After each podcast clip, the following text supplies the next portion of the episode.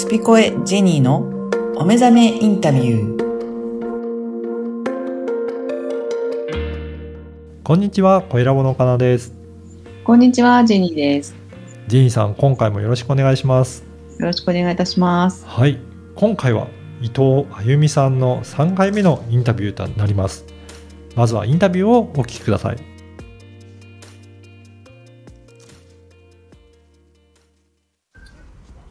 ではですね、えっ、と、クイーンのお話も大変盛り上がって、どんどん聞きたいなという気持ちはあるんですけれども、えーもう一つの聞きたいことは、なぜ、あゆみさんが今ドバイにいるか、はい。どういう経緯でなったのかはい。を聞かせてください。はい。はい。それもまた、話せば長いことながら。凝縮してお願いします。はい。えっとですね、どどっからきっかけは、私がもうその25年間やってた英会話講師を辞めて、次何しようかなと。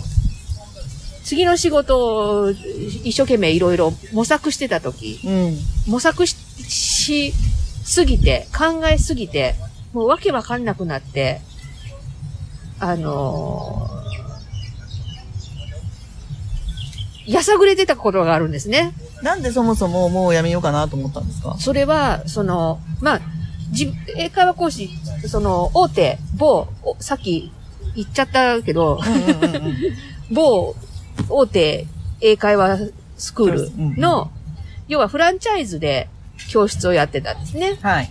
で、む以前は割とその規則とかルールが緩くて、うんうん。あの、生徒の管理とかは、教室の、各教室の先生の采配にに委ねられてたのが、そうですね、私が教室を辞める2、3、3、4年ぐらい前から、だんだんそれを、要は全国展開のフランチャイズの教室なので、うんどこの教室に、例えば生徒が引っ越しをして、別の教室に転校したとしても、全く同じ、あのークオリティ、同じ内容、同じ管理でレッスンを受けれるようにならないといけないとうん。いうことで、その、今ま、それまで、割とその各教室の先生の采配に任されていたのが、すべて会社の管理になってしまったわけなんですねなるほ。どね。で、その会社の管理としては、もう、もう本当にこれは日本の悪い、教育の悪い、あの、部分だと思うんですけど、習得してようがしてまなかろうが、学年によって進級をさせてしまう。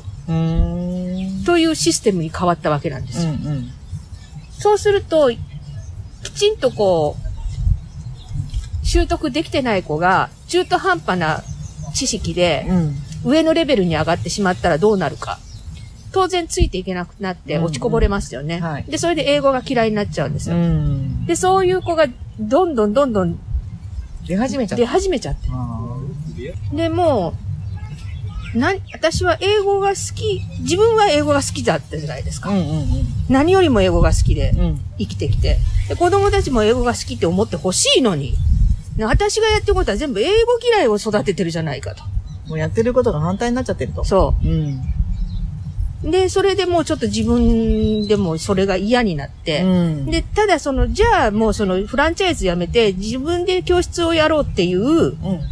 気持ちにもなれなかったんですね、なぜか。うんうん。なんかもその時もう25年ぐらいいる？う、うん、うんもう、もう一回もうやり尽くしたしみたいな、うんうん。もうなんか別のことやりたいって思っちゃったんですよね。で、じゃあ別のことってじゃあ何やりたいの、うん。そこから、あの、自分探しのぐるぐるがさ、始まっちゃったわけですよ。はい。うん。で、自分探しのぐるぐるが始まって、いろんなことやるけど、もうこれも違う。なんかこれもあれも違う。もうわけわかんない。もういい。もう私、もう一回教室は辞めることは決、あの、決心したと。うん。で、その後のことは、もう辞めてから、なんか来るの待とうとか思って、うんうん。い2ヶ月ぐらい本当に何も、まあ、記録もなかったですね。もう完全にどん底に落ちてたんで。圧力しちゃったって感じそうそうそう。んで、もう、とにかく、まあ、教室はね、年度末まで授業があるんで、教室に行く以外はもう何もしない。もう私はもうずっとこうやってベッドの中に入って空を見て、雲を見て、ああ、今日も天気だなとかっていうふうに。もう本当に無気力でうん。いたんですよ。はい。そしたら、ある日突然、ちょっと待てよ。あれ？私なんで、こんな自分探しして、次何やりたいって思ってるんだったんだろう。そうじゃ、私は海と星空のある生活がしたいと思ったんだよと。うん。で、そのためにお金が必要だから、仕事を何やろうと思ってんだよ。うん。それずっと思ってたことね。うん。で、海と星空のある生活がしたいっていうのは、うん。さらにそこから10年遡りまして、離婚した時なんですね。ね離婚した時に、別に離婚が原因とかじゃないんだけど、まあ、たまたまそのタイミングで、あの、教室の、うちの教室の恒例行事として、ホームステイにオーストラリアに行って、で、私がステイしてたお家が、あの、やっぱり離婚して、娘さん女で一つで、あの、二人育てて、で、今は学校のプレスクールっていうと、日本で言うと幼稚園なんですけど、うんうん幼稚園の先生をしてて、で、えっと、幼稚園の先生をしてる。それ以外にボランティアで空港のあの案内係もやってる。週末は、えっと、アクアっていう大きな水族館の指導員もやってる。うん。すごい、私よりも10歳以上年上のインド系の女性だったんですけど、すごいパワフルで、で、ちっちゃいけれども庭付きの一戸建てのす、あの、気持ちのいい家に住んでる。うん。ああ、離婚してもこういう人生があるんだな、いいな、オーストラリアは、と思って。で、ある日、あの、で、海のすぐそばの家だったんですね。で、ある日、こう、夜、ミルクティー入れてもらって、庭のデッキチェアにこうやって長座って、ミルクティー飲みながら波の音がザー、ザーって聞こえて、うん。で、星空が見えて、流れ星が見えて、なんて贅沢な時なんだろううん。ぜ別に、その、何、きらびやかでも、豪華でも全然ないよ。本当に質素な家なん、の質素なちっちゃない庭だけど、こんな安らぎがあるんだ。私はこれが欲しいと思ったのが、きっかけで、いつか私もこういう暮らしがしたいと思ったのね。その時に。で、その、まあ、それから10年経ちました。で、そうやってもう無気力で、毎日空を眺めて、く、暮らしてたら、ちょっと待った。私はこの暮らしがしたいって思って、で、私はこの暮らしを、その暮らしをするには、まずお金を稼がないと、その暮らしは実現しないっていう前提でいたわけよ。で仕事をした。うん。で、そのための仕事を探してるわけよ。うん。そのお金を稼ぐための。うん。ちゃうやろ順番違うよ、私ってそこで思って。うんうんうんうん。お金は後でいいから、とり、別に仕事も別に今やりたいことがないなら、何でもええやんと。何でもできるじゃん。そう、何でも仕事なんか何でもいいから、とにかく今すぐに海と星空のある生活ができるところに引っ越せばいいんだと思って。それに至るまでに2ヶ月かかった、ね。そうそうそう、2ヶ月ぐるぐる思い出す。でも、ぐるぐるしたからあったんだよね、うん。そこに。っていうかもうど、ど、どん底にこうやってあって。振り切ったんだな。そう、その、その頃に、だから、要はすごいスピ、スピ系のことも、いっぱいいっぱいね、こう、勉強して、そういう人とも知り合いになって、っていう時期だったんだけど、で、そうだ、順番が違って、私はまずこの暮らしを、あの、ね、実現するんだと思って、最初は自分で、その、まあ、日本国内ですけど、その、求人サイトで、例えばその、あの、沖縄のホテルの住み込みで、うん。の就職先とかいろいろ探したんだけど、やっぱり、あまりにも給料が低いと。うん。今まで私一応、いこれでも教室経営してて、女性としては結構いいお給料を、うんうんっていうかね、稼いでたね稼いでたわけですよ。うんん？とか思って、やっぱり自分から探しに行く、自分のこの探せる範囲は狭いと。うん。で、その頃ってほら、Facebook を活用して人脈を作りましょうがだ大流行りの時だったから、うん Facebook あるやんと思って、いきなり活力みなぎってるよ。Facebook に私は、給食広告を出すと。仕事くださいと。発想がすごいよね。うん。っていうのを書こうと思って、で、それを、要は、4連、4か5連載ぐらいにしたんですよ。うん。順番が違ってましたっていう題にして。で、こうこうこうでこうでこうでこうで。で、最終的に、なので、海と星空をあのある生活がしたいので、仕事を募集しますと。いや、誰か雇ってって記事を書いたの。面白いよね。そしたら、その記事を書書き終えました。よ4日か5日分連載して。そしたら、まずその記事を見て仕事探してるんですねって言って、あの、オファーが来たのが、フィリピンのセブ島で英会話講師しませんか？あと、宮古島のホテルでフロントやりませんか？と、あと、その私のうずっとその教室経営の時からの教育理念に、あの、賛同してくれてた、その Facebook の、Facebook フレンドの方が、すごい近所の人なんですけど、うんうん。近所で、あの、子供の生きる力を、あの、育てる塾を私と一緒にやりたいと。それ一緒にやってくれませんか？来た。三つ来た。うん。セブ島で英会話講師。英会話講師は今までやっとったね。セブ島場所が変わるだけやね。ううん。まあ、想定、まあ、どんな風かを想像できる。宮古島のホテルフロント。私はもともと最初ね、新卒でホテルのフロントやっとったね。うん。まあでも、宮古島いいとこやね。綺麗やうんね。うん。で、塾経営、今までやっとったね。やったことあるものやったことは、そう、やったことは、来全部、全部やったことがあって、想像の範囲内。まあ、でもまあ、このうちのどれ、どれ、どれ、どれかな宮古島かなとか思ってたら、あの、同じく Facebook の、Facebook だけじゃなくて、あの、リアルで友達になったんですけど、うん。の子が、たまたまドバイのお仕事を始めたばっかりで、うんうん。で、その、それこそ、ドバイから日本に戻ってきて、空港で Facebook を開いたら、あゆみさんのこの記事が出てましたと。あゆみさんもう仕事決まっちゃいましたかって言うから、いや、まだ決まってないよ。うんうん実はドバイでうん、こう、こう、こういう人がいて、うんなんかこう、なんか仕事をしてほしいって探してる人がいて、もううんあゆみさんにぴったりだと思うんですよ、と。すごいね。言われて、え、そうなん？って言って、だから決まってなかったらちょっと話聞いてくれませんか？言って言われたんで、いいよって言って、同じ名古屋の子だったんでね、うん。同じ、まあしょっちゅう会ってた子なんで、うんうんうん。で、は、会って話聞いて、うん。で、まあ、さ会社の仕事としてはこういうことをやってるんですが、あゆみさんには、ど、まあ、どういう形にはなるか、まだわかんない。その、ドバイを拠点にするのか、日本を拠点にするのかわかんないですけど、なんかこう、そういうアテンドとかそういう仕事をしてもらいたいって言ってるんですけど、って言って、うん。で、うーん、とか思ってたら、そしたらその社長さんが、たまたまもう日本に来てると。うん。すぐ会ってくれと。うん。で、この、この日は名古屋にいると。その日がたまたま、本当にたまたまなんですよ。普段はその時間に私、教室の授業があったんですよ。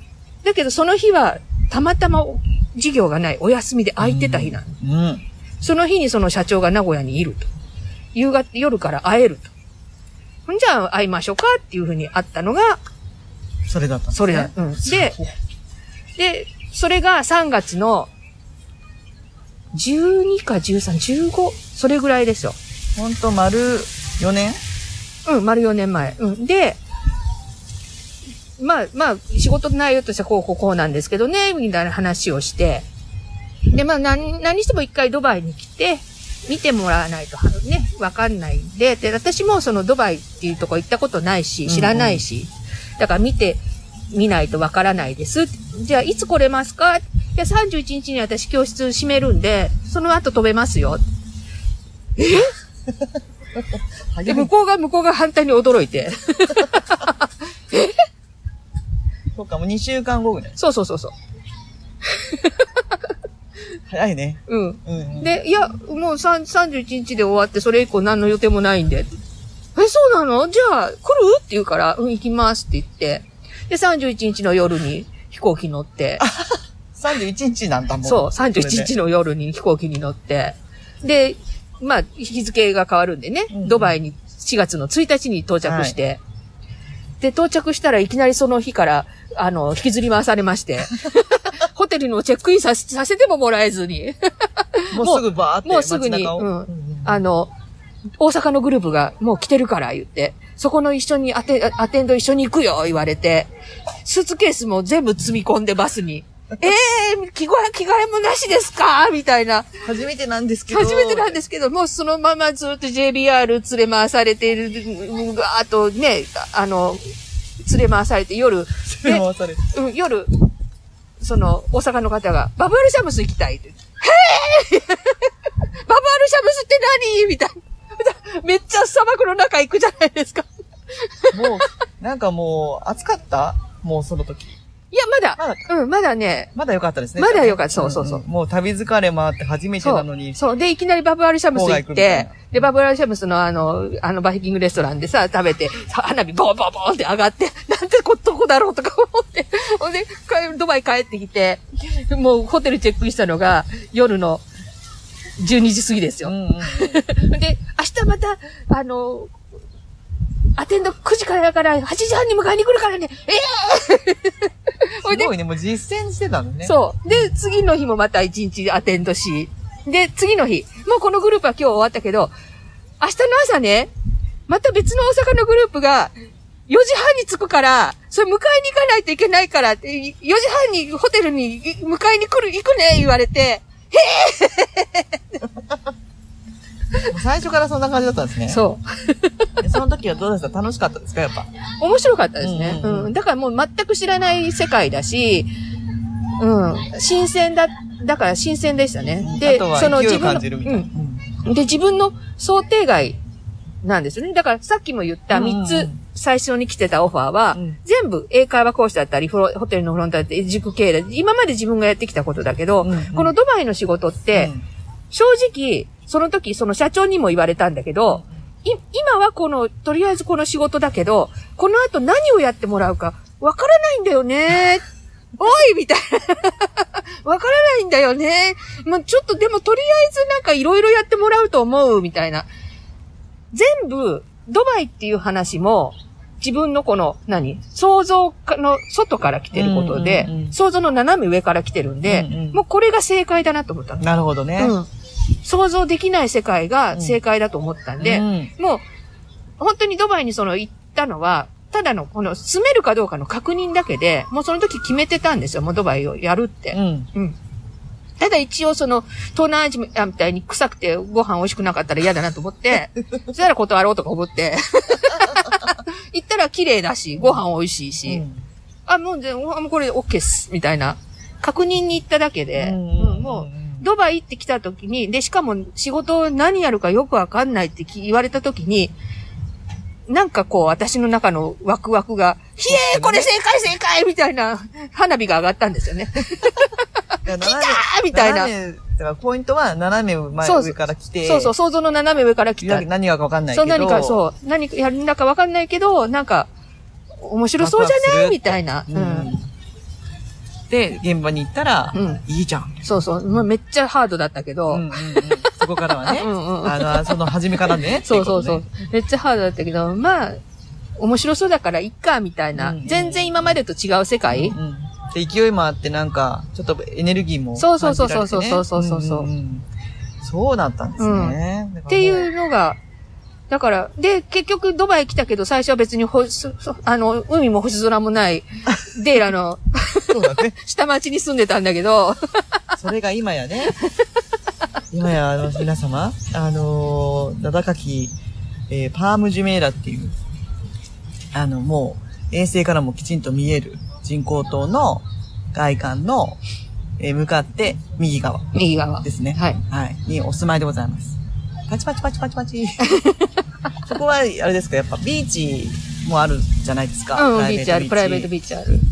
星は見える。星は見えない。あ、見えない？あ、まあ、あの、普通に明るすぎる。うん。まあ、やっぱりドバイ市内はね、星はあんまり見えない見えない。ですね。う。うんん。まあそこだけどと、うん、まあ、ちょっとね、まあ遠出、すれば。まあ、だから、その、これで夢が叶った終わりじゃないんですよ。だから私の中では。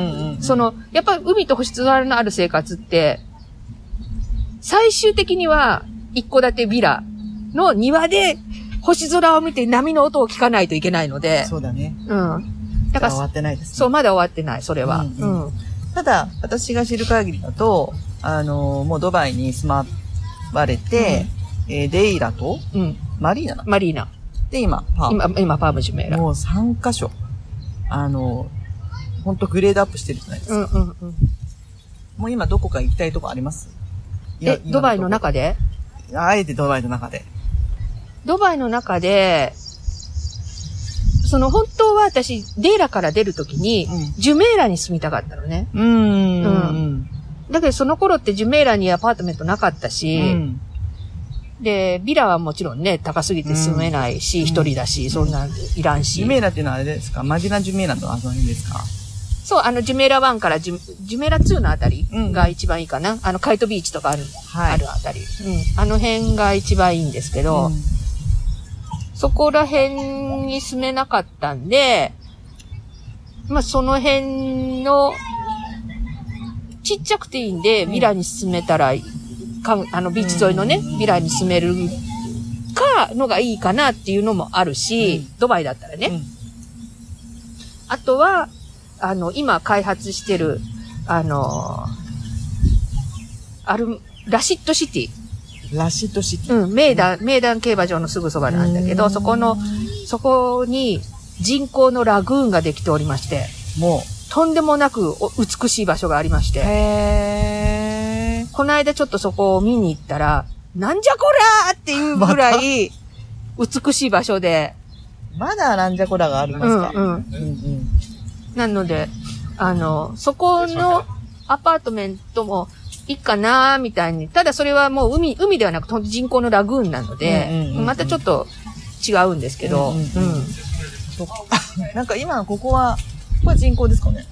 これは、ビーチ自体は人工。これビーチ。うん、もう、あの、UAE のビーチは、ほとんどが人工ですね。うんうんで、そ、これは、そこが、うん、その向かいのところが人工島なのでう、んうん。うん。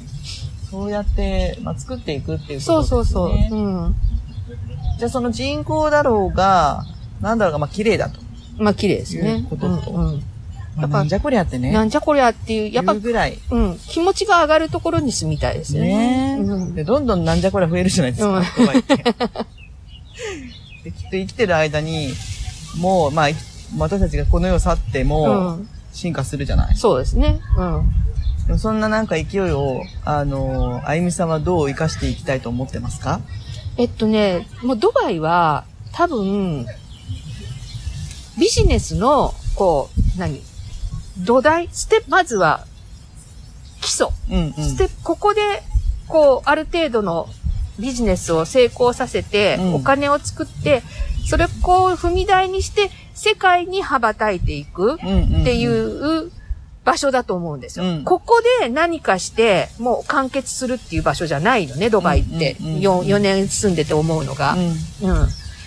だから、で、今、今度から、これから仕事するのも、そういうふうに土台作りのところを作って、その、今はドバイだけど、将来的には別のところを拠点にするっていうことを目標にしてるので、うんうんずっとドバイにいるってことはない。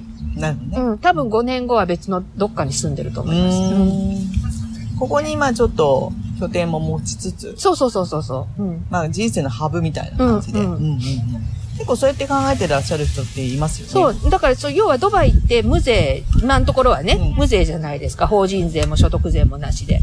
だからドバイに本社を作って、で、えっと、支店を各、いろんな国に持っておけば、うん。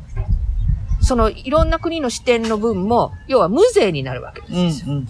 そうね。うん。だからドバイの土台で、ドバイをきちんと作るっていうのが大事で。うんうん、うん、うん。実績と。そうそうそうそうそうですよね。まあその発想もね、まあ日本にいたら私もですけど、うんあの、ないわけです。ないですよね。私もそんなことは4年前全く考えておりませんでした。無税の国があるってなんとなくは知っててうも、ん。改めてやっぱ聞くと本当にないの？税金みたいなんところって、確かに満島とかさ、うんうん。あんま経済的にあではなくて、もうなんかこう書類上のはいはいはい。拠点みたいなところっていうのはんんんみんな知ってるけれども、うんう実際こんなにきらびやかで人も住んでて観光もすごくてなのに、税金ないんですか？まあ消費税はありますけど、うん。本当にそんな国あるのか？って言って、で節税って言葉もまずないし。そうそうそう。そうするともう目が点みたいな。なるっていう。でもその、なんていうかな、私も、あの、サラリーマンだったから、うんお給料の範囲でしか物事考えられないじゃない？そうですね。うん。それを、まあ、出て、たまたま私も、あの、金子さんっていう人であって、ドバイを知って、なんか私の枠って本当になんかちっちゃいなっうてん。思い知らされてて、じゃあこっちのドバイ来た時に、なんかもう広すぎて、うんまあ初め戸惑うみうたいな。ん。で皆さんのやっぱりあゆみさんはじめね、いろんな人たちの生き方見て、見させていただいて、ああ、私も拠点にしていきたいなって漠然とは思ってるんですよ、まあ今は。何まだやってないから。でもそうやってやっぱこうやってちょっと先を行っていただいていると、力、心強いので、応援しますあ。りがとうございます。何でも持ってきてください、パンとか。日本のパンとか。水着物。はい、今回のインタビューでしたが、ジェニーさんいかがだったでしょうか？はい。今回はいよいよ今お住まいになっているドバイうん、にえどうやって、えーいらっしゃったのか。うん、そんなあのまた背景をあのお話、えー伺ったんですけれども、まああのー彼女をはじめとしてこういう、えーストーリーといううん、意味でこのきっかけであったりえー出会いであったりとかはい、そういったものをこうお聞きしていくとねこうちょっと私も疑似体験があのできるような錯覚になりますよね。はい、なので、やっぱりこう自分が何か、うーん、行きたいとかやりたいとかうん、知りたいって思ったことに関しては、行動あるのみだなと。そうですね、はい、はい。なんか人生は動くことっていうのをちょっと最近本で読んでですね、まさに動いている人ほどいろいろな体験をし、そこから、えーもっともっと自分が実は知らないけど、うん、あの、あ、ここに来て私これやりたかったんだみたいなところにはい、あの近づいていくんだなということがあの実感としてこのお話で、えーありました。うん、そうですね、やっぱりそうやって行動している人っていうのは、本当にうんどんどん周りも動いていくので、そういった成果も出ていくっていうことで、やっぱり動いておくこと、本当に大切なんだなっていうのは実感しますよね。はい、うん、はい。それではあの次回も、えー伊藤あゆみさんのインタビューをお聞きいただければと思います。ジェニーさん、今回もありがとうございました。ありがとうございました。